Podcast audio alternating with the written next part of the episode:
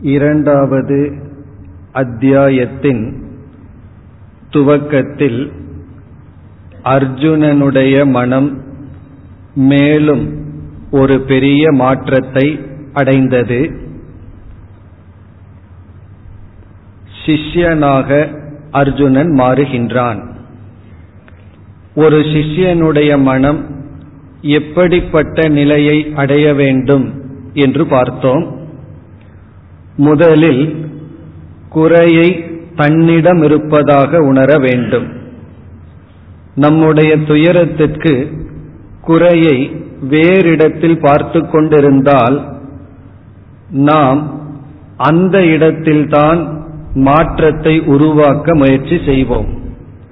நம்மிடத்தில் குறை என்று தெரிந்தால்தான் நம்மை நாம் மாற்ற முடியும். இப்பொழுது அர்ஜுனனுக்கு வந்த சோகத்துக்கு காரணம் வெளி சூழ்நிலை அல்ல தன்னுடைய அறியாமை தன்னிடத்தில் இருக்கின்ற மோகம் மயக்கம் மதிமயக்கம் என்பதை உணர்கின்றான். இரண்டாவது படியாக என்னிடத்தில் இருக்கின்ற குறையை நீக்கிக் கொள்ள எனக்கு வேறு வழி இல்லை நான் சக்தியற்றவன் கதியற்றவன் என்றும் உணர வேண்டும். நம்முடைய மனதின் துணை கொண்டு எவ்வளவு கஷ்டங்கள் வந்தாலும் தீர்வு காணுகின்றோம். அந்த மனதிலேயே குறை வந்தால் என்ன செய்வது? மனதிலேயே இருள் வந்தால் எனக்கு தீர்வு காண வேறு மார்க்கம் இல்லை. அந்த நிலையில் அர்ஜுனன் உணர்கின்றான் என்னுடைய அறியாமையை நீக்க நான் அகதியாக இருக்கின்றேன். பிறகு மூன்றாவது மனமாற்றம் எங்கு சென்றால் எந்த மார்க்கத்துக்கு சென்றால் இந்த அறிவை அடைய முடியும் என்று உணர்தல். அதாவது எங்கு சென்றால் அறியாமையையும் மோகத்தையும் நீக்க முடியும் என்று உணர்தல். உபாயத்தை அறிதல். நான்காவது அறிந்தவுடன் அந்த உபாயத்தில் நம்மை ஒப்படைத்தல். இந்த இடத்திலிருந்து அறிவு நமக்கு கிடைக்கும் என்றால் அந்த இடத்தில் நம்மை ஒப்படைத்தல். அதைத்தான் சரணாகதி என்று பார்த்தோம். நம்மை அங்கு கொடுத்து விடுதல். இவ்விதத்தில் அர்ஜுனனுக்கு இந்த நான்கு படிகளாக மன மாற்றம் ஏற்பட்டு ஏழாவது ஸ்லோகத்தில் கூறுகின்றான் சிஷ்யக அகம் நான் உங்களுடைய சிஷ்யன். எப்படிப்பட்ட நான்? துவாம் பிரபன்னம் உங்களை சரணடைந்துள்ளேன். ஷாதிமாம் ரொம்ப அழகான சொல் ஷாதிமாம் என்றால் என்னை காப்பாற்றுங்கள் எனக்கு உதவி செய்யுங்கள் எனக்கு உபதேசம் செய்யுங்கள். இதுவரை நாம் நேற்று பார்த்தோம். இனி அடுத்த ஸ்லோகத்தில் மேலும் அர்ஜுனனுடைய மனதை அவன் வர்ணிக்கின்றான். அர்ஜுனன் என்ன கூறுகின்றான்? எனக்கு இப்பொழுது வந்திருக்கின்ற சோகம் இருக்கின்றது அல்லவா அந்த சோகத்தை எதனாலும் நீக்க முடியாது என்று நான் உணர்கின்றேன். இந்த சோகத்தை நீக்கிறதுக்கு என்னுடைய அறிவுக்கு உட்பட்டு வேற எந்த மார்க்கமும் இல்லை. அதை கூறும் பொழுது இந்த சோகத்தை நான் இந்த உலகத்தையே வென்றாலும் அல்லது தேவர்களையெல்லாம் வெற்றி கொண்டாலும் பகைவரற்ற ராஜ்யத்தை நான் அடைந்தாலும் எதை அடைந்தாலும் அவைகள் என்னுடைய இந்த சோகத்தை நீக்கும் என்று எனக்கு தெரியவில்லை. அவைகளுக்கு அந்த சக்தி இல்லை என்று கூறுகின்றான். அதாவது என்னுடைய அறிவின் துணை கொண்டு நான் பார்க்கின்றேன். இப்பொழுது எனக்கு வந்த இந்த துயரத்தை நீக்க எதற்குமே சக்தி இல்லை என்று உணர்கின்றான். இதுதான் முக்கியமான மனநிலை. அதாவது நமக்கு ஒரு கஷ்டம் வந்துள்ளது. இந்த கஷ்டத்தை பொருளாலோ அல்லது மற்ற மனிதர்களாலோ நீக்க முடியும் என்றால் முழுமையான சரணாகதி வராது. இப்பொழுது எனக்கு உங்களை தவிர உங்களிடமிருந்து கிடைக்கின்ற உபதேசத்தை தவிர வேறு மார்க்கத்தை நான் முழுமையாக பார்க்கவில்லை. அதாவது வேறு எதுவுமே நான் பெற்ற சக்தி வெற்றிகள் பொருள் எதுவுமே என்னை நீக்காது என்று தெளிவாக உணர்கின்றேன் என்று தெளிவுபடுத்துகின்றான். இப்ப நம்ம மனதில் எத்தனையோ ஆசைகள் இருக்கின்றன. ஆனால் எதை நோக்கி நாம் செயல்படுவோம்?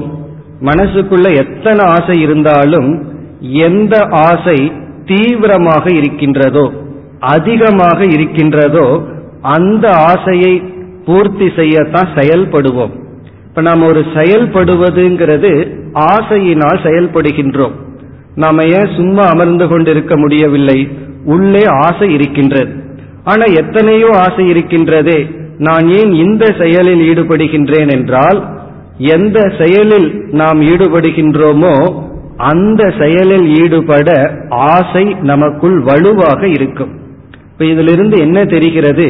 நமக்குள் எத்தனையோ ஆசை இருந்தாலும் எந்த ஆசை முழுமை பெற்றுள்ளதோ தீவிர தன்மையை அடைந்துள்ளதோ வலு அடைந்துள்ளதோ அந்த ஆசைதான் செயலில் நம்மை தூண்டும். இப்ப வந்து கீதை படிக்கணும் நல்ல விஷயங்களை கேட்கணும்னு எல்லாத்துக்கும் ஆசைதான். ஏன் அது செயலாக வடிவெடுப்பதில்லை? அந்த ஆசை வலு அடைவதில்லை உறுதி அடைவதில்லை. இப்ப இந்த ஸ்லோகத்தில் எட்டாவது ஸ்லோகத்தில் அர்ஜுனன் உறுதிப்படுத்துகின்றான். நான் உங்களிடம் சரணடைந்துள்ளேன் நான் ஒரு சிஷ்யனாக இருக்கின்றேங்கிறது உறுதி இல்லாத ஆசை அல்ல. என்ன பலர் நம்மிடம் வந்து என்ன சொல்லலாம்? எனக்கு தத்துவத்தை எல்லாம் பயில வேண்டும் என்று ஆசை இருக்கிறதுன்னு சொல்லுவார்கள் நம்ம அதை ரொம்ப சீரியஸா எடுத்துட்டு உபதேசத்தை ஆரம்பித்தால் இப்ப வேண்டாம் என்று சொல்வார்கள் ஒருவர் அப்படித்தான் வந்து கூறினார். நான் தத்துவம் எல்லாம் படிக்க ரொம்ப விருப்பமா இருக்குன்னார். பிறகு அவருக்கு சரி இதை படியுங்கள். இந்த நேரத்துல வகுப்பு நடக்குது வாருங்கள்னு சொன்னா எனக்கு இப்ப நேரம் இல்லைன்னு சொன்னார். இதிலிருந்து என்ன தெரிகிறது? ஆசை இருக்கின்றது அதை செயல்படுத்தும் அளவு தீவிர நிலையை அடையவில்லை. இப்ப இங்கு அர்ஜுனன் அவ்விதம் கூறுகின்றார். இல்லைன்னா பகவான் என்ன நினைக்கலாம்? நீயும் ரொம்ப கேஷுவலா சொல்லலாம்.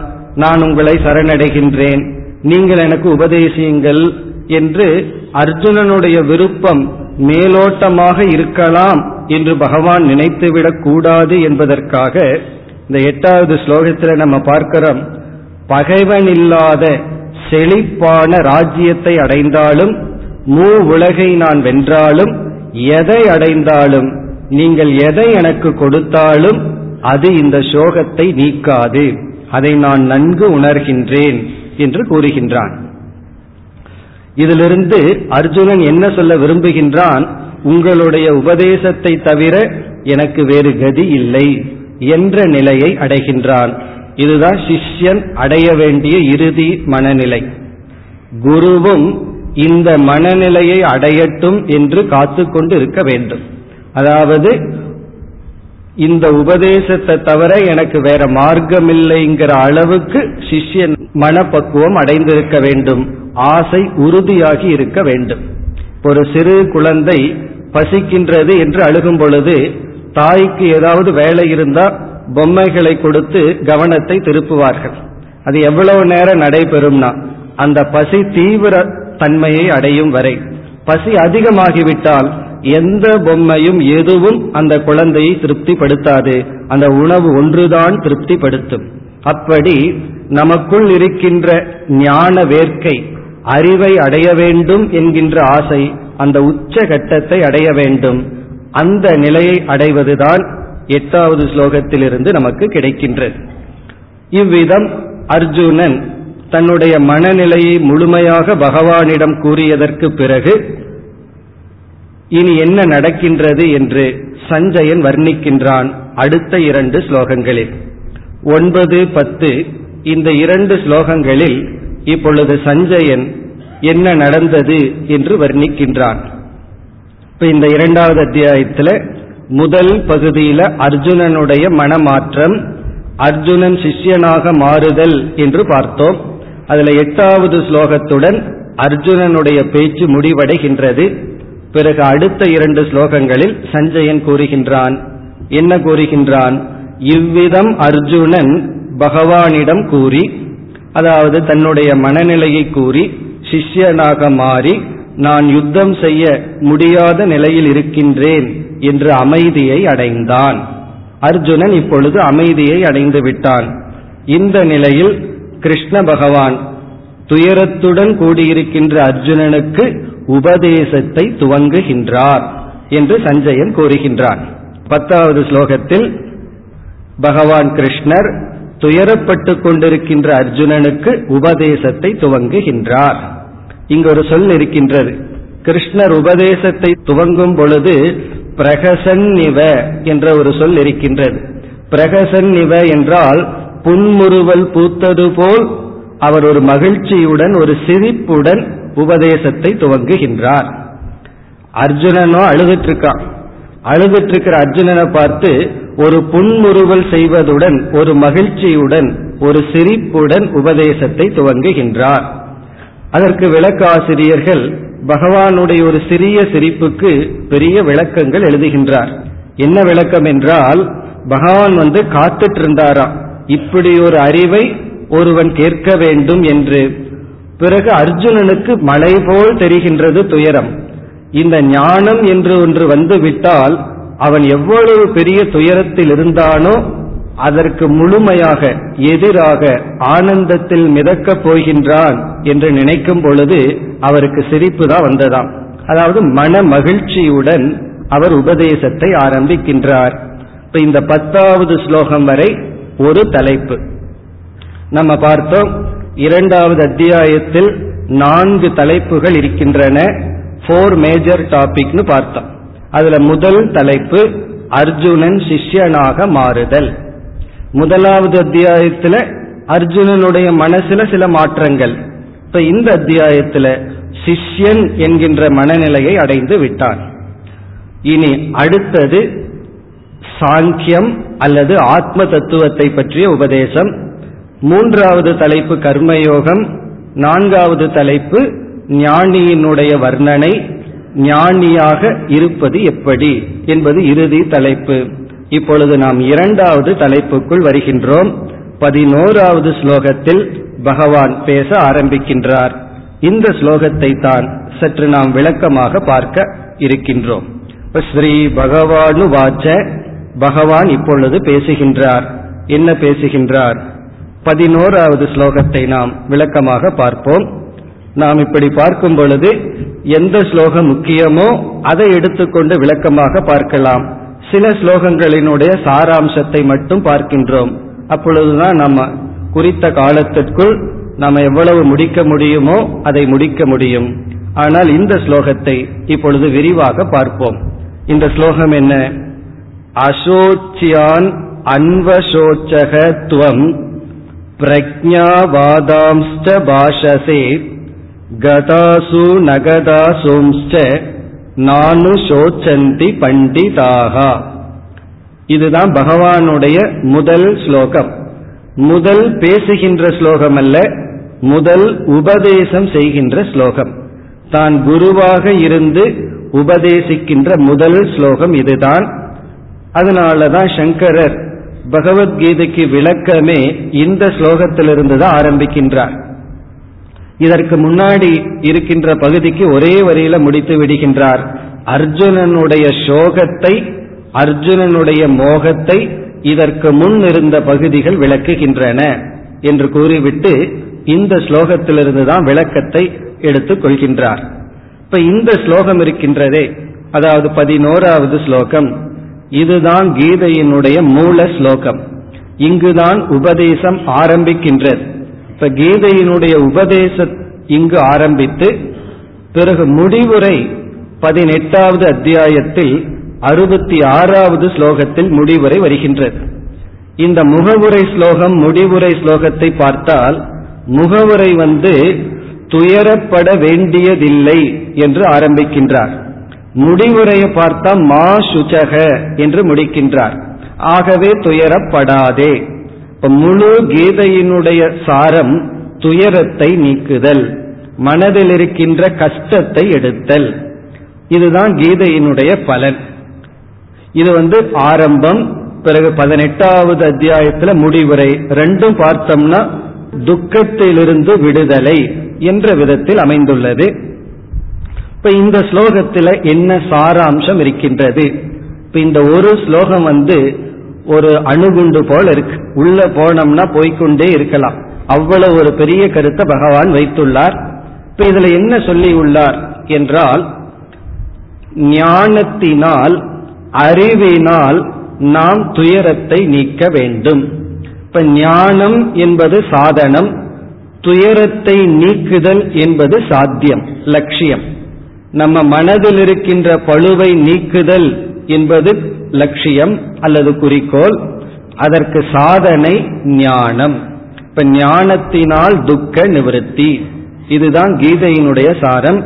கீதையினுடைய சாரம் மட்டுமல்ல உபனிஷத்துக்களினுடைய சாரம் அனைத்தினுடைய சாரம். இப்ப சாத்திய சாதனம் இங்கு சொல்லப்பட்டுள்ளது. இங்கு சாதனம்ங்கிறது ஞானம் சாத்தியம்ங்கிறது வந்து துயரத்திலிருந்து விடுதலை. துயரத்திலிருந்து விடுதலைங்கிறது கொஞ்சம் நெகட்டிவா சொல்றோம். பாசிட்டிவா சொல்லணும் அப்படின்னா சுகத்தை அடைதல் மன நிறைவை அடைதல் மனதை நிறைவுபடுத்துதல் அல்லது மனக்குறையிலிருந்து விடுதலை அடைதல். இங்க துயரம்னு சொன்னா உடலுக்கு வர்ற வழிய சொல்லவில்லை மனதிற்கு வருகின்ற வழி மன துயரம் மனப்பழு அதை நீக்கி அமைதியை அடைதல் அல்லது மன நிறைவை அடைதல். இதுதான் லட்சியம். சாதனம் ஞானம். இப்பொழுது இந்த ஸ்லோகத்தினுடைய பொருளை பார்ப்போம். பிறகு இதில் இருக்கின்ற சில சொற்களினுடைய விளக்கத்தை பார்த்து எப்படி சாதன சாத்தியம் இங்கு சொல்லப்படுகிறது? ஞானம் சாதனைங்கிறது எப்படி? துயர எப்படி நீங்கும்? எது துயரம்? என்ற விளக்கத்தை எல்லாம் இப்பொழுது நாம் பார்க்கலாம். இப்ப ஸ்லோகத்தினுடைய பொருள் எப்படி ஆரம்பிக்கின்றார்? அசோச்சியான் அன்வசோச்சக துவம் துவம் என்றால் நீ ஏ அர்ஜுனா நீ துயரப்படுகின்றாய். அன்வசோச்சகனா நீ துயரப்படுகின்றாய். எதை குறித்து துயரப்படுகின்றாய்? அசோச்சியான். அசோச்சியான் என்றால் துயரப்பட வேண்டிய அவசியம் இல்லாத விஷயத்தில் துயரப்படுகின்றாய். துயரப்பட வேண்டிய நிலை இல்லாத இடத்தில். அதாவது துயரத்துக்கு யோக்கியதை இல்லாத இடத்தில் நீ துயரப்படுகின்றாய். துயரப்பட வேண்டாத இடத்தில் நீ துயரப்படுகின்றாய். அதாவது பகவான் என்ன சொல்றார்? துயரத்துக்கு உண்மையான காரணமே கிடையாது அப்படின்னு சொல்றார். துயரப்பட வேண்டாத இடத்தில் நீ துயரப்படுகின்றாய். என்ன நீ இப்ப துயரத்தில் இருக்கின்றாய்? நீயே சொல்லியிருக்க உன்னுடைய உடல் முகம் எல்லாம் உன்னுடைய துயரத்தை காட்டுகின்றது. நீ துயரப்படுகின்றாய். எதை குறித்து என்றால் எதை குறித்து நீ துயரப்படுறையோ அது துயரத்திற்கான சரியான காரணம் அல்ல துயரத்திற்கான காரணம் இல்லாத இடத்தில் நீ துயரப்படுகின்றாய். பிறகு என்ன சொல்கின்றார்? பிரக்ஞாவாதாஞ்ச பாஷசே. அதே சமயத்தில் நீ ஞானியைப் போல் பேசுகின்றாய். பிரக்ஞாவாதான் அப்படின்னா ஞானியைப் போல பாஷசேனா நீ பேசுகின்றாய். இப்ப முதலாவது அத்தியாயத்தில் அவன் ஒரு பெரிய தர்மசாஸ்திரத்தை பற்றி பேசினான். நம்ம வந்து யுத்தம் ஏன் செய்யக்கூடாது? யுத்தம் செய்தா பாவம் தான் வரும் என்றெல்லாம் அவன் பேசினான். அதனால பகவான் சொல்றார் நீ ஞானியை போல் பேசுகின்றாய். அதனுடைய அர்த்தம் என்ன? நீ ஞானியை போல பேசுகின்றாய்னா என்ன அர்த்தம்? உன்னை பார்த்தா அறிவாளி மாதிரி இருக்கு அப்படின்னு என்ன அர்த்தம்? நீ வந்து முட்டாள் அர்த்தம். அப்படி நேரடியா சொல்றதுக்கு பதுவா உன்னை பார்த்தா அறிவாளி மாதிரி இருக்கு. நீ அறிவாளிய போல பேசுகின்றாய்னா நீ வந்து உன்னுடைய பேச்சு அனைத்தும் அறிவுக்கு ஒத்து வருவதல்ல. அறிவுக்கு புறம்பாக பேசுகின்றாய். பிறகு நான் வந்து துயரப்படக்கூடாத இடத்துல துயரப்படுறேன். துயரத்திற்கு தகுதி இல்லாத இடத்துல துயரப்படுறேன். அப்படின்னு நீங்கள் சொல்கிறீர்கள் அர்ஜுனன் நினைக்கலாம். பிறகு யார் துயரப்பட மாட்டார்கள் இரண்டாவது வரியில் கூறுகின்றார் கதாசு நகதாசூம்ஸ்ட நானு சோச்சந்தி பண்டிதாகா. இப்ப கடைசி சொல்ல எடுத்துக்குவோம். பண்டிதாகா பண்டிதர்கள். இங்கு பண்டிதர்கள்னு சொன்னா ஞானிகள் என்று பொருள். நம்ம உலக வழக்கில் பண்டிதர்கள்னா விதவிதமான அறிவை அடைந்தவர்கள் நினைச்சிட்டு இருக்கோம். அதுவும் ஒரு பொருள் தான் ஆனா இந்த இடத்தில் பண்டிதர்கள் என்றால் ஞானிகள் அப்படின்னு அர்த்தம். இப்ப சங்கரர் வந்து பண்டா என்றால் ஞானம்னு பொருள் சொல்றார். இந்த வார்த்தையை நம்ம தான் ரொம்ப கொச்சப்படுத்தி இருக்கோம். பண்டாரம்னு சொன்னா ஏதோ ஒரு மாதிரி நினைச்சிட்டு இருக்கோம். ஆனா பண்டா அப்படிங்கிற சொல்லுக்கு ஆத்ம ஞானம் அர்த்தம். மெய்ப்பொருளை பற்றிய அறிவு.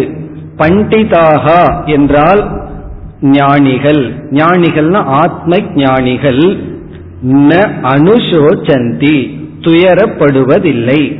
ஞானிகள் வந்து துயரப்படுவதில்லை. எதை குறித்து அவர்கள் துயரப்படுவதில்லை? அதை இரண்டாவது வரியில முதல் பகுதியில் கூறுகின்றார். கதாசூன் அகதாசூஞ்ச அசு அப்படின்னா பிராணன் அர்த்தம். கதாசூன் அப்படின்னா பிராணன் யாரிடமிருந்து சென்று விட்டதோ? அதாவது இறந்தவர்களை குறித்து. அகதாசூன் அப்படின்னா யாரிடம் இன்னும் பிராணன் செல்லவில்லையோ? அப்படின்னு என்ன அர்த்தம்? இன்னும் உயிருடன் இருக்கிறார்களோ? அப்ப பகவான் என்ன சொல்றார்? உயிருடன் இருப்பவரை குறித்தோ இறந்து போனவர்களை குறித்தோ. அப்படின்னா கடந்ததை குறித்தோ நிகழ்ந்ததை குறித்தோ நிகழப் போவதை குறித்தோ ஞானிகள் துயரப்படுவதில்லை. எதை குறிச்சோ ஞானிகள் துயரப்பட மாட்டார்கள் அதுதான் இரண்டாவது வரையில பகவான் சொல்றார். இப்ப ஞானிகள் எதை குறித்தும் இறந்தவர்களை குறித்தோ இனிமேல் இறக்கப் போபவர்களை குறித்தோ ஞானிகள் துயரப்பட மாட்டார்கள் ஆனால் நீ வந்து இப்பொழுது துயரப்படுகின்றாய். ஞானியைப் போல்தான் பேசுகின்றாய். துயரப்பட வேண்டாத இடத்தில் நீ துயரப்படுகின்றாய். இதுதான் இந்த ஸ்லோகத்தினுடைய பொழிப்புரை. இப்ப நீ துயரப்பட வேண்டாத இடத்தில் துயரப்படுகின்றாய் ஞானியைப் போல் பேசுகின்றாய் இறந்தார்க்கோ இருப்பார்க்கோ ஞானிகள் துயரப்பட மாட்டார்கள். இதுதான் இந்த ஸ்லோகத்தினுடைய பொழிப்புரை. இனி இதுல என்ன விஷயம் அடங்கி இருக்கின்றது? என்ற ஆராய்ச்சிக்கு செல்வோம். மேலோட்டமா பார்த்தா இதுல என்ன இருக்குங்கிற மாதிரி நமக்கு தெரியும். ஆனா சற்று உள்ளே போனா இதற்குள்ள என்னென்ன விஷயங்கள் அடங்கி இருக்கின்றது என்று நாம் உணரலாம். இதுல வந்து ஒவ்வொரு பகுதியா எடுத்துக்கொண்டு விசாரத்தை மேற்கொள்ளலாம். இப்ப முதல் நாம் எடுத்துக்கொள்கின்ற சொல் முதல் சொல்லுதான் அசோச்சியான். இப்ப சோச்சியகங்கிற வார்த்தைக்கு துயரப்பட யோக்கியமானது அப்படின்னு அர்த்தம். இதை குறித்து துயரப்படலாம். துயரப்படுறதுக்கான காரணம் உண்டு. சோச்சியக அப்படின்னா துக்கத்துக்கு யோக்கியதை ஆனது அப்படின்னு அர்த்தம்.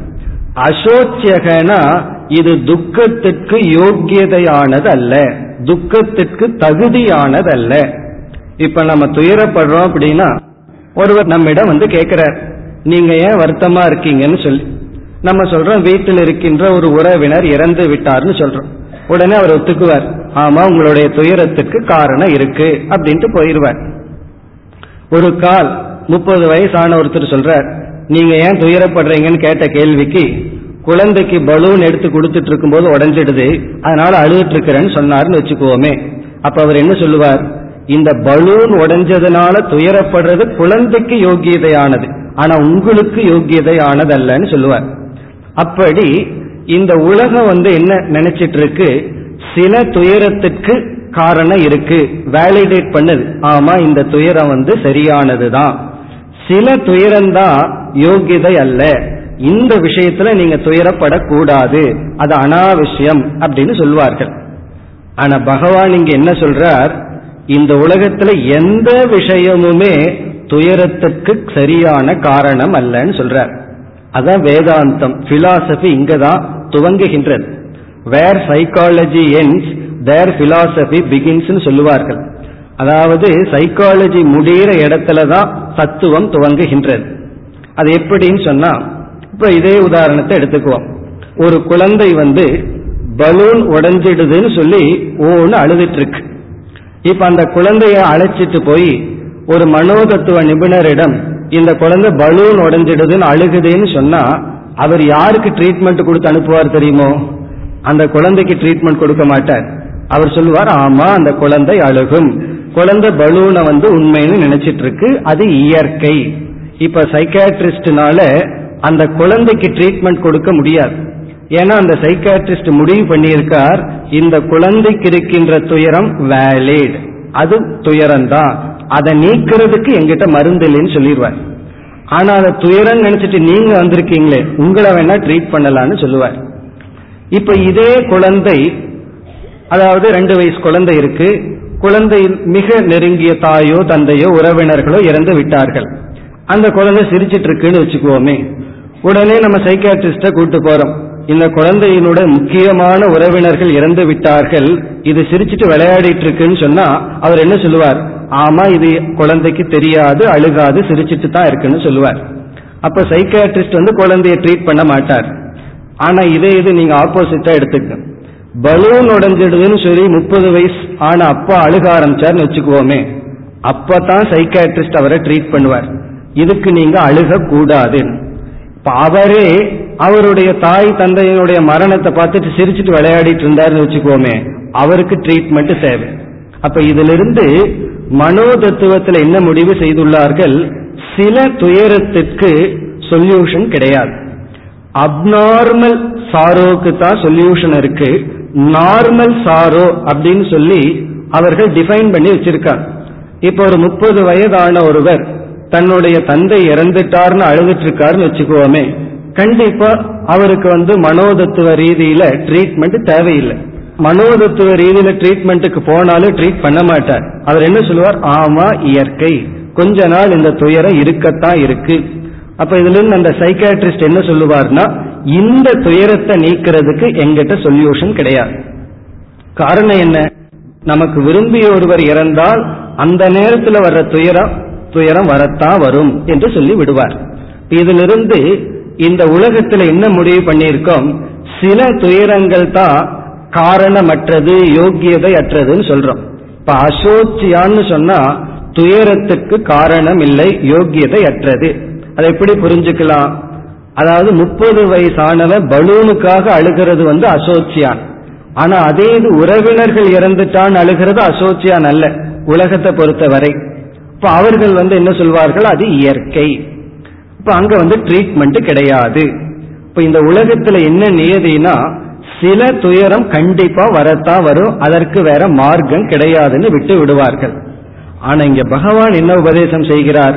இந்த உலகத்துல எந்த துயரத்துக்குமே உண்மையான காரணம் கிடையாது.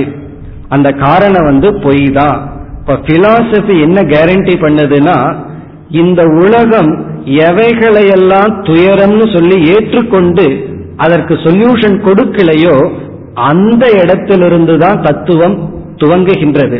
அந்த இடத்தில் இருக்கின்ற துயரத்தையும் அறிவினால் நீக்க முடியும். அதனாலதான் யார் வேதாந்தத்துக்கு அல்லது தத்துவத்துக்கு வர வேண்டும்னா யாருக்கு நார்மல் மைண்ட் இருக்கோ அவங்க தான் வரணும் அப்நார்மல் மைண்டில் இருக்கிறவங்களுக்கு வேதாந்த உபதேசமோ தத்துவ உபதேசமோ செல்லாது. இப்ப ஒருவர் வந்து துயரத்துல ரொம்ப வாடி இருக்கார். அல்லது மகிழ்ச்சியிலே இன்பத்திலேயே செலுத்திருக்கிறார் அவரிடம் போய் தத்துவத்தை உபதேசிக்க முடியாது. சாதாரண மனநிலையில் இருக்கிறவங்க வந்தாதான் இந்த உலகத்துல சில துயரமெல்லாம் நீக்க முடியாது.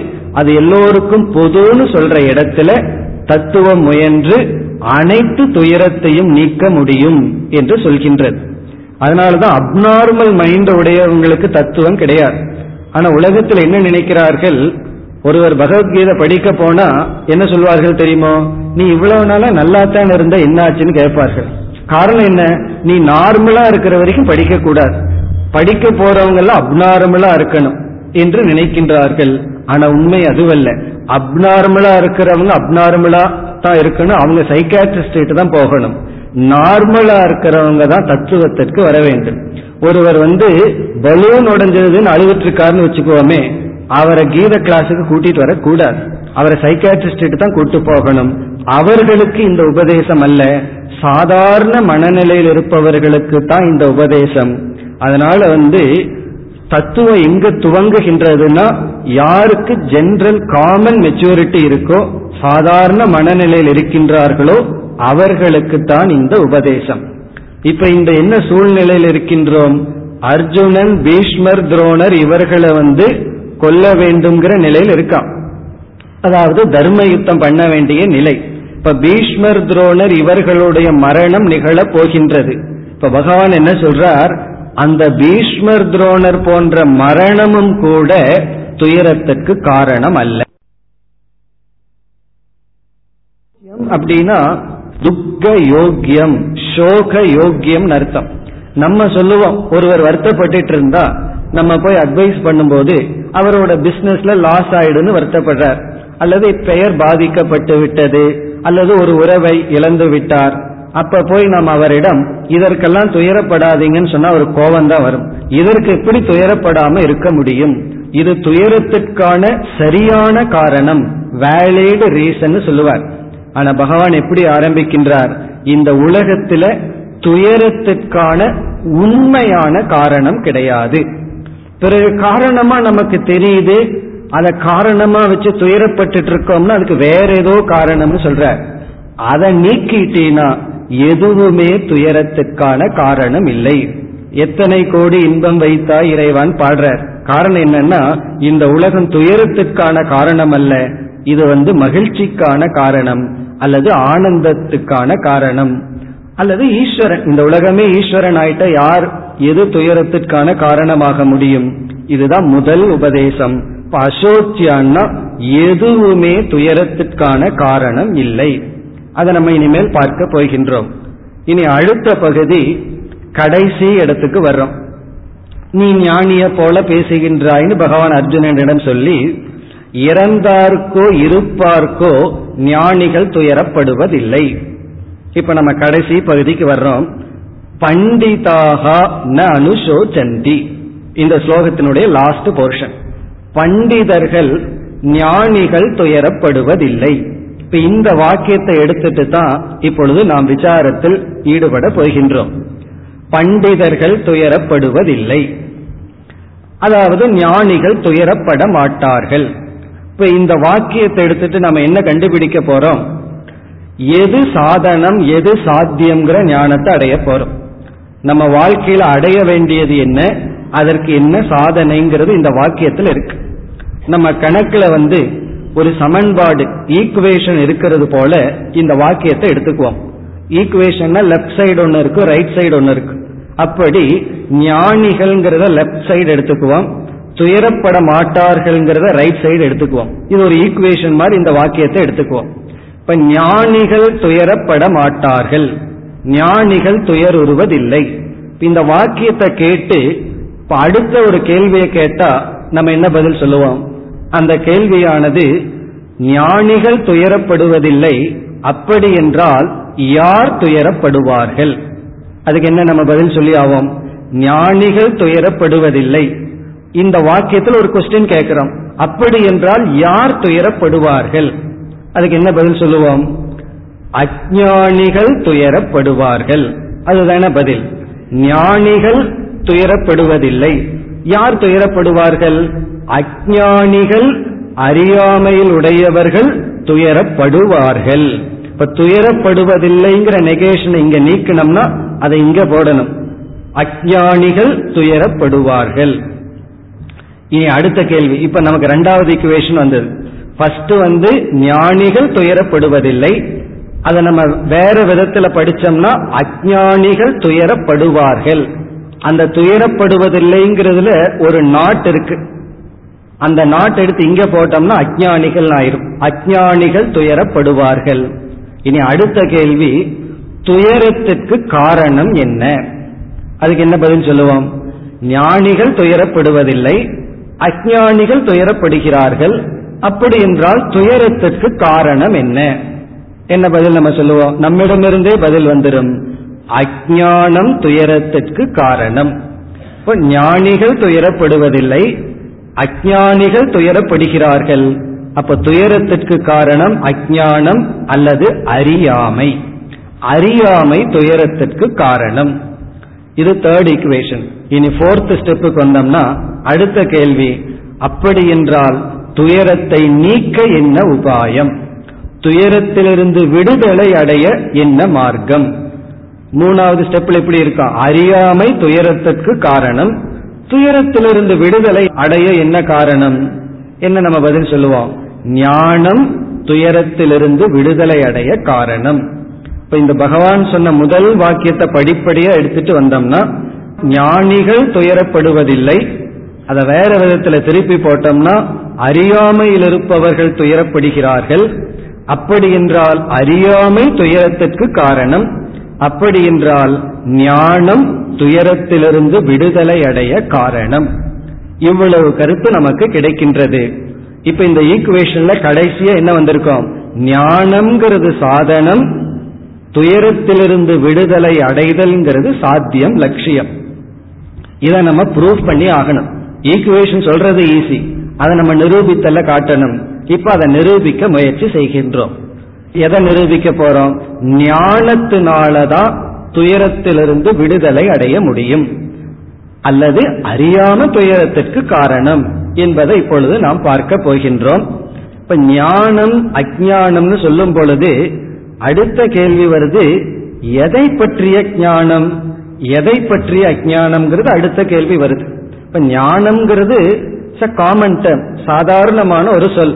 ஞானம்னா அறிவு அஜானம்னா அறிவின்மை. எதை பற்றிய அறிவு எதை பற்றிய அறிவின்மை? அதுதான் கேள்வி. அப்போ இங்க பகவான் பதில் சொல்கின்றார் ஆத்ம ஞானம் என பண்டிதாகங்கிற சொல்லல பண்டாங்கிற சொல்லுக்கு ஆத்மான்னு அர்த்தம்.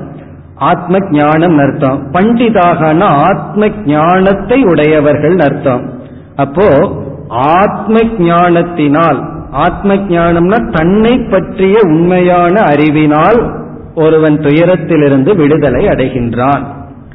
இனி நம்ம இதை புரிஞ்சுக்கிறது கஷ்டம். இது வந்து ஐன்ஸ்டீன் தியரி மாதிரி இருக்கு. E equal to MC square மாதிரி இருக்கு. எப்படின்னா என்னுடைய அறியாமைக்கும் நான் அனுபவிக்கிற துயரத்துக்கு என்ன சம்பந்தம்? அந்த சம்பந்தம் நமக்கு தெரிவதில்லை.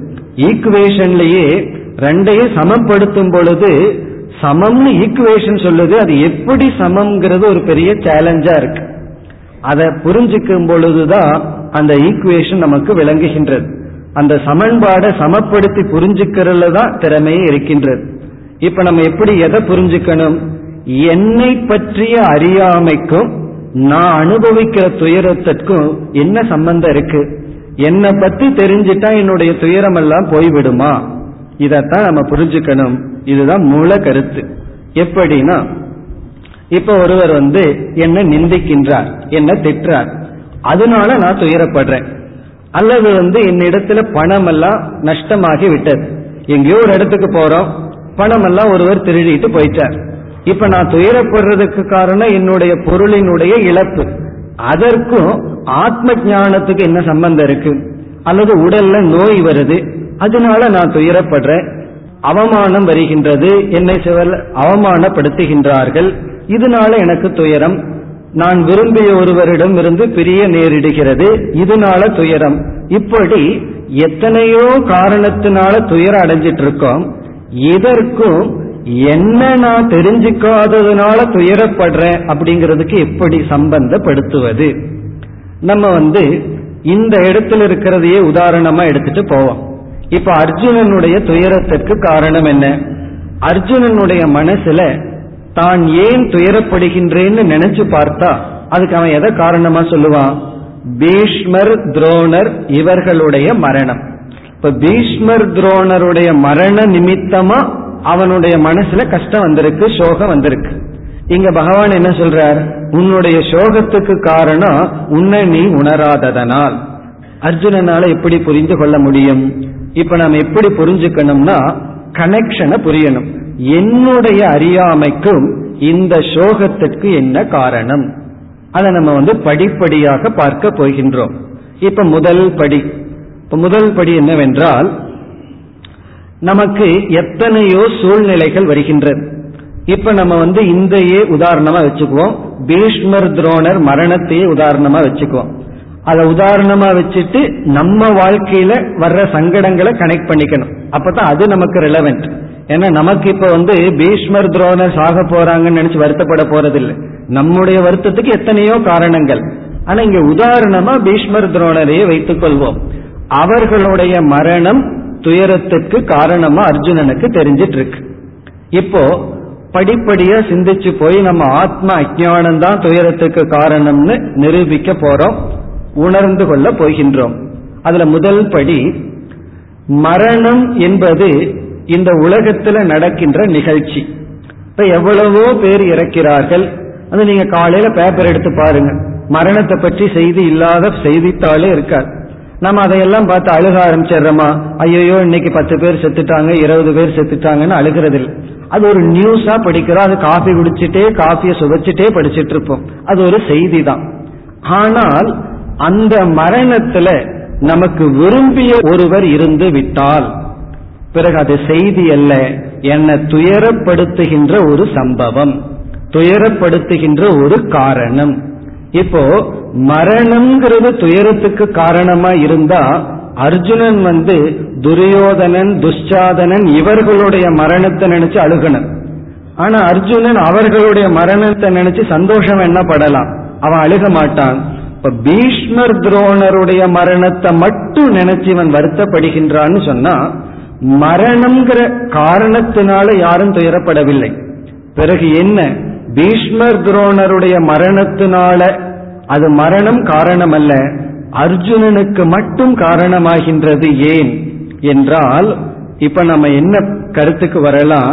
வெளியில மரணம்ங்கிற சூழ்நிலையாக இருந்தாலும் அர்ஜுனனுக்கு அவர்கள் மேல் இருக்கின்ற வெறுப்பு தான் அந்த சூழ்நிலையை துயரத்துக்கு காரணமாக மாற்றி விடுகிறது இப்ப வெளியே ஒரு பொருள் இருக்கு அந்த பொருள் அழிவதனால் நான் துயரப்படுறேன்னு சொல்றது ரொம்ப கிராஸ் லெவல் ஏன்னா எத்தனையோ பொருள் அழிஞ்சிட்டு இருக்கு ஆனா எந்த பொருள் மீது எனக்கு பற்று இருக்கின்றதோ அந்த பொருள் அழியும் பொழுதுதான் நான் துயரப்படுகின்றேன். சில பொருளை வந்து நான் வேண்டான்னு ஒதுக்குகின்றேன். அது என்னிடத்துல வரும் பொழுது துயரப்படுகின்றேன். நான் விரும்புகின்ற பொருள் போகும் பொழுது துயரம் நான் விரும்பாத பொருள் வரும் பொழுது துயரம். அதாவது நோயை யாரும் விரும்புவதில்லை. அந்த நோய் வரும் பொழுது துயரம். பிறகு சில பொருள்களை நம்ம விரும்புறோம். அது நம்மை விட்டு போகும் பொழுது துயரம். இப்ப நம்ம என்ன முடிவுக்கு வரலாம்? வெளி சூழ்நிலைகள் துயரமாக தெரிந்தாலும் அந்த வெளி சூழ்நிலையை துயரத்திற்கான காரணம்னு மாற்றுவது என்னுடைய விருப்பு வெறுப்பு. என்னுடைய ராகத்வேஷம் என்னுடைய விருப்பு வெறுப்பு தான் வெளி சூழ்நிலையை சுக சாதனமாகவோ துக்க சாதனமாகவோ எனக்கு தெரிய வைக்கின்றது. ஒரு அம்மாவுக்கு என்ன ஆச்சு காலில் வந்து ஒரு சின்ன பிராக்சர் ஆச்சு. அவர் நான்கு மாதம் ஒரே இடத்துல அமர வேண்டியது இருந்தது. இது வந்து சுகத்துக்கான சூழ்நிலையா துக்கத்துக்கான சூழ்நிலையா? இது வந்து வெளி சூழ்நிலையில துக்கம்தான். ஆனா அவர்கள் என்ன சொன்னார்கள் தெரியுமோ? இந்த நாலு மாசம் எனக்கு கிடைச்ச பெரிய கிஃப்ட் அப்படின்னு சொன்னார்கள் இந்த நோய்க்காக பகவானுக்கு நான் எத்தனையோ நன்றி சொல்றேன்னு சொன்னார்கள். காரணம் பல வருஷம் வேதாந்தம் படிச்சுட்டு பிஸியா வீட்டில் இருக்கிற எல்லா பொறுப்பையும் நானே தலையில எடுத்துட்டு இருந்தேன். இப்ப பகவானா ஒரு சந்தர்ப்பத்தை கொடுத்து பேசாம இருக்க வச்சார். இப்பதான் எல்லா படிப்பை படிச்சு நான் எழுதின நோட்ஸ் எல்லாம் திருப்பி பார்த்து மனதில் ஒரு பெரிய மாற்றம் ஏற்பட்டு நான் ரொம்ப சந்தோஷமா வாழ்க்கையில் இருந்த நாள் இந்த நாலு மாசம் சொன்னார். ஏன்னா இதுவரைக்கும் கால் இருந்தது சக்கரத்தை காலில் கட்டிட்டு வாழ்க்கையில ஓடிட்டே இருந்தேன். இப்பதான் சிந்திச்சு தியானம் பண்றதுக்கு கிடைச்ச சந்தர்ப்பம் சொன்னார்கள். இப்ப அவர்களை பொறுத்த வரைக்கும் அந்த நோயை அவர்கள் ஏற்றுக்கொண்ட காரணத்தினால் அது துயரத்துக்கான காரணம் அல்ல. ஒரு கால் அதை ஏற்றுக்கொள்ளவில்லை என்றால் அது துயரத்துக்கான காரணம்னு சொல்லுவோம். அது நோயா இருக்கலாம் எது வேண்டுமானாலும் இருக்கலாம். வெறுப்பு வெறுப்பு தான் வெளி சூழ்நிலையை நமக்கு சுகத்திற்கும் துக்கத்திற்கும் காரணம் என்று சொல்ல வைக்கின்றது இதை நம்ம புரிஞ்சிட்டோம்னா நம்ம வெளியிருந்து உள்ள வர்றோம். அதாவது வெளி சூழ்நிலை என்னை துயரப்படுத்துகிறதுங்கிறத விட என்னுடைய வெறுப்பு வெறுப்பு வெளி சூழ்நிலையை துயரத்திற்கான காரணம்னு காட்டுகின்றது. இந்த ஸ்டெப்புக்கு வந்திருக்கோம். இனி அடுத்த ஸ்டெப்புக்கு போவோம். இந்த வெறுப்பு வெறுப்பு ஏன் வந்தது? இந்த வெறுப்பு வெறுப்புக்கு காரணம் என்ன? ராகத்வேஷத்துக்கு என்ன காரணம்? இது அடுத்த கேள்வி. நம்ம ஏற்கனவே பார்த்தோம் அர்ஜுனனுடைய மனதில் பற்று வந்ததற்கு காரணம் என்னன்னு மேலோட்டமா பதில் பார்த்தோம். இங்கு சற்று ஆழமாக பார்க்கின்றோம்.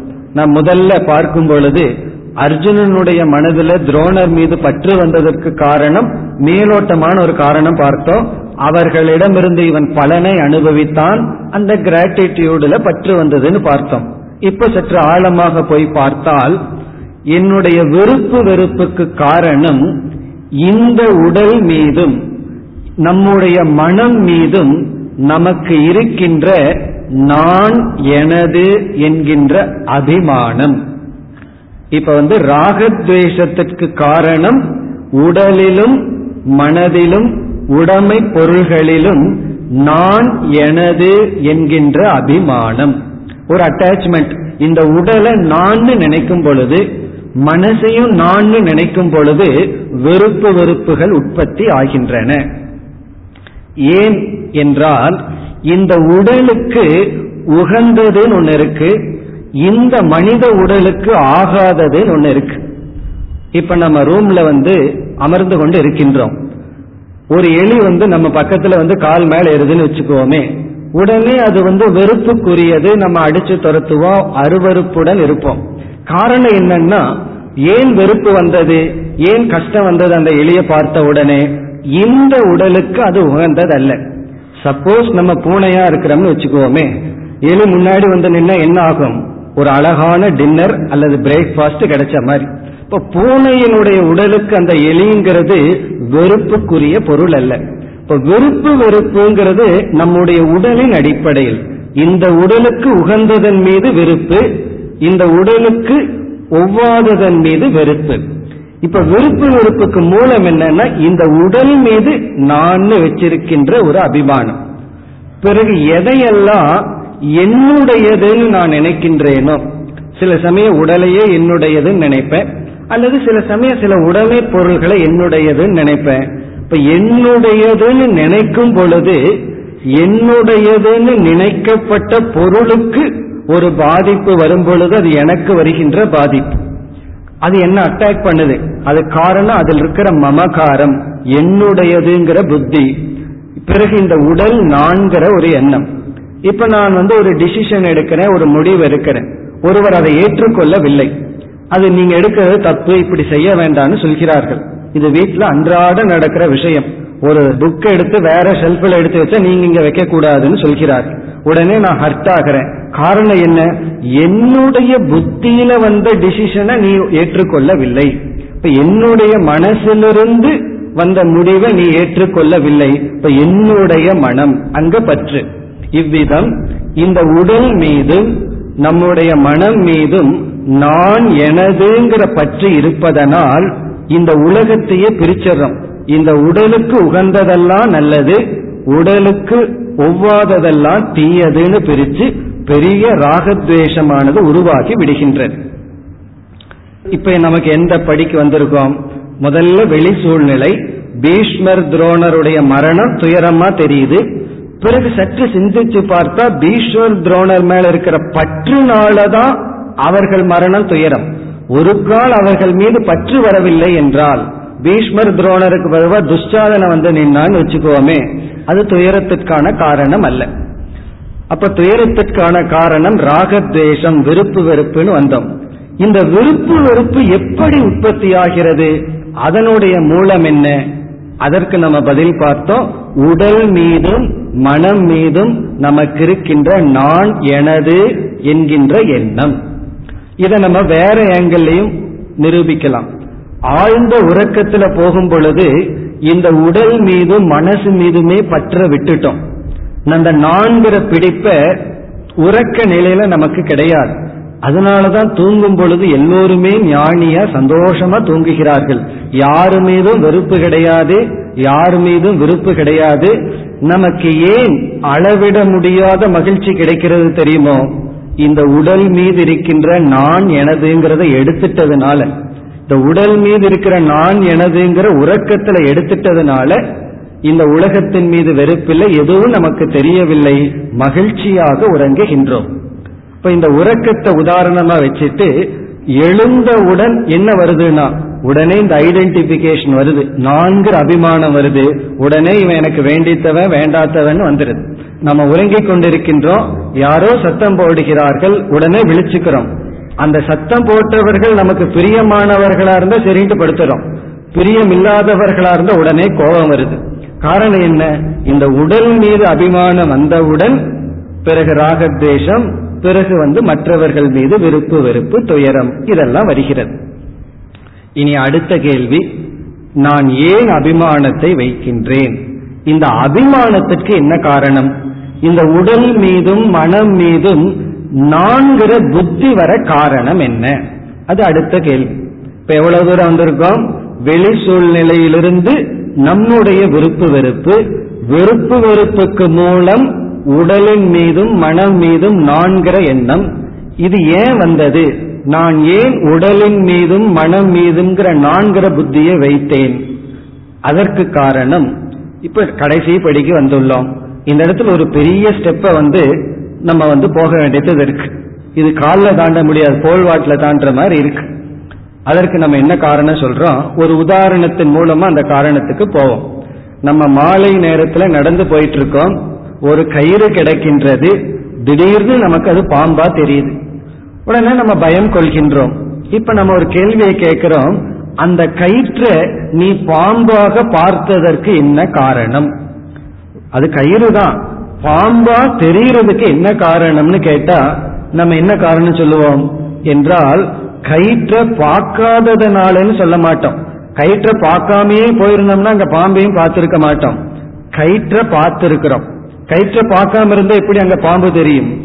ஆனா கயிற்ற சரியாக பார்க்கவில்லை முழுமையாக பார்க்கவில்லை சாமான்யமா பார்த்திருக்கோம் அறகுறையாக பார்த்திருக்கோம்.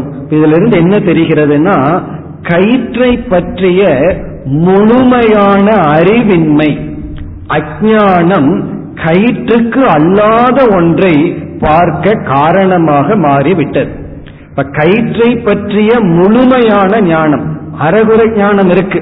சாமானியமான ஞானம் இருக்கு. ஆனா விசேஷமான ஞானம் இல்லாததனால் அதுல அதற்கு அப்பாற்பட்ட ஒன்றை நாம் பார்க்கின்றோம். அதே போல நான்கிற சொல்லுக்கு நமக்கு ஏதோ ஒரு அர்த்தம் தெரியுது. நம்ம தெரியாதவர்கள் யாரும் இல்லை. ஆனா முழுமையாக தெரியாத காரணத்தினால் நான்கிற சொல்லுக்கு முழுமையான அர்த்தம் தெரியாத காரணத்தினால் இந்த நான்கிற சொல்லுக்கு நான் அல்லாத உடலை நான் என்று நினைக்க நேரிட்டு விட்டது. இப்ப நான்கிற சொல்லுக்கு முழுமையான அர்த்தம் வந்து பூர்ணமான ஆத்மா. அது தெரியாததுனால நான் அல்லாத உடலை நான் என்று பார்த்து விட்டேன். அந்த பாம்பு தான் நம்முடைய உடல் கயிறு தான் நம்முடைய ஆத்மா. இந்த கயிறுங்கிற ஆத்மாவை முழுமையா புரிஞ்சுக்காததுனால கயிற்றுக்கு அல்லாத பாம்பை நான் புரிஞ்சிட்டேன். அதனுடைய விளைவு தான் மீதி எல்லாம். படிப்படியா போனா மீதி விளைவுகளா அதனுடைய விளைவு. இப்ப அர்ஜுனன் நான் ஆத்மா என்று சரியாக உணர்ந்து விட்டால் நான் வந்து ஆத்மான்னு உணர்ந்துட்டா அந்த ஆத்மா அழிவதில்லை. அதை பற்றியெல்லாம் இங்க அடுத்த ஸ்லோகத்திலிருந்து பகவான் விளக்க போகின்றார். அந்த ஆத்மாவை பற்றிய சரியான அறிவு என்னன்னு சொல்ல போறார். அப்படி சொல்லும் பொழுது அந்த ஆத்மாவுக்கு அழிவு கிடையாது.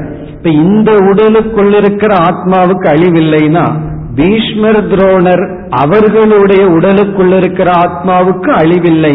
அப்ப அழியாத ஆத்மா நான் என்றால் அழிகின்ற உடலெல்லாம் ஆத்மாவின் மீது பாம்பை போல ஏற்றி வைக்கப்பட்டுள்ளதுன்னு நான் புரிந்து கொண்டால் இப்ப நான்கிற சொல்லுக்கு இந்த உடல் அல்ல அப்படின்னு புரிஞ்சிட்டேன்னா என்ன ஆகும் எனக்கு ஏது ராகத்வேஷம்? நான்கிற சொல்லுக்கு இந்த உடல் அல்ல ஆன்மான்னு புரிஞ்சிட்டேன்னா பிறகு வந்து அபிமானம் இந்த உடல்ல கிடையாது ராகத்வேஷம் கிடையாது அப்ப வெளி சூழ்நிலை துயரத்துக்கு காரணம் அல்ல. இப்ப கீதை நமக்கு எப்படிப்பட்ட அறிவை கொடுக்குதுன்னா வெளி சூழ்நிலைய மாத்தி நம்ம சந்தோஷமா வச்சுக்க போறது கிடையாது. வெளி சூழ்நிலையை பகவத்கீதை மாற்றி கொடுக்க போவதில்லை. வெளி சூழ்நிலையை அப்படியே வச்சுட்டு நம்முடைய ராகத்வேஷத்தை மாற்ற போகுது. எப்படி மாற்ற போகுது? உடலில் இருக்கின்ற அபிமானத்தை நீக்கிறதன் மூலம். அது எப்படி நீக்கும்? நம்மை பற்றிய அறிவை கொடுப்பதன் மூலம். இப்ப நம்மை பற்றிய அறிவை சரியா அடைஞ்சிட்டோம்னா உடலில் இருக்கின்ற பற்று நீங்கும். உடலில் இருக்கின்ற பற்று நீங்க விருப்பு வெறுப்பு நீக்கப்படும். விருப்பு வெறுப்பு நீங்கினால் வெளி சூழ்நிலை அப்படியே இருக்க நாம் எந்த விதத்திலும் பாதிக்கப்படாமல் இருப்போம். அந்த நிலையில் அசோச்சியான் எந்த சூழ்நிலையும் நமக்கு துயரத்துக்கு காரணம் அல்ல இந்த நிலைதான் ஜீவன் முக்தி. அப்ப பகவான் இனிமேல் என்ன சொல்ல வேண்டும்? ஆத்மாவினுடைய சொரூபம் என்ன? ஆத்மாவினுடைய தன்மை என்ன? நான் நீ சொல்லும் போது எதை புரிந்து கொள்ள வேண்டும்? அந்த அறிவை அடுத்த ஸ்லோகத்திலிருந்து ஆரம்பித்து இருபத்தி ஐந்தாவது ஸ்லோகம் வரை சொல்ல போறார். இப்ப இனிமேல் வருகின்ற ஸ்லோகம் ஆத்மாவை பற்றிய அறிவு அதனுடைய விளைவு துயரத்திலிருந்து விடுதலை. நாளை நாம் தொடர்வோம். ஓம் போர் நமத போர்